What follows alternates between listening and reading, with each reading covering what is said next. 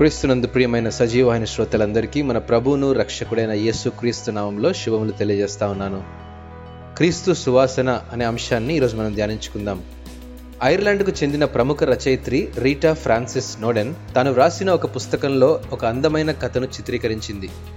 ఒకానొక రోజు తాను ఇంగ్లాండ్ దేశమునకు ప్రయాణం చేసినప్పుడు ఒక హోటల్లో కూర్చొని కాఫీ ఆస్వాదిస్తుండగా చక్కటి సువాసన వస్తుండడం గమనించింది.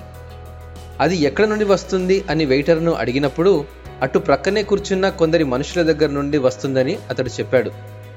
వాస్తవంగా వారు దగ్గరలో ఉన్న సుగంధాన్ని తయారు చేసే ఫ్యాక్టరీలో పనిచేస్తున్నారు కాబట్టి వారి బట్టలకు పట్టిన పరిమళ వాసనను వారు నడిచి వెళ్తున్న ఆ ప్రదేశమంతా వ్యాపించడం గమనించింది. క్రైస్తవ జీవితానికి సంబంధించిన సాదృశ్యంగా ఈ సంఘటన అపోసైనటి పౌలు చెప్పినట్టుగా మనం ప్రతి చోట దేవుని పరిమళాన్ని వెదజల్లే క్రీస్తు సువాసన ఉన్నాము. ఈ యొక్క వాక్య భాగము కొరింతలకు రాసిన రెండవ పత్రిక రెండవ అధ్యాయం పదిహేను నుంచి మనం గమనించగలం.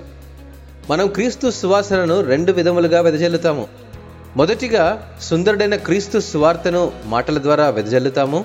రెండవదిగా క్రీస్తు వలె త్యాగపూరితమైన క్రియలు జరిగించే మన జీవితాల ద్వారా పరిమళాలను వెదజల్లుతూ ఉంటాము. దైవికమైన సువాసనను అందరూ అభినందించకపోయినా క్రీస్తు పరిమళం వారి జీవితాలను తప్పకుండా ప్రోత్సాహపరుస్తుంది.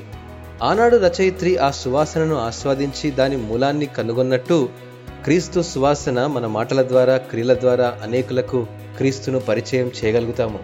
అట్టి సువాసనను వెదజల్లే మన జీవితాలుగా ప్రభు సిద్ధపరచునుగాక. ఆమెన్.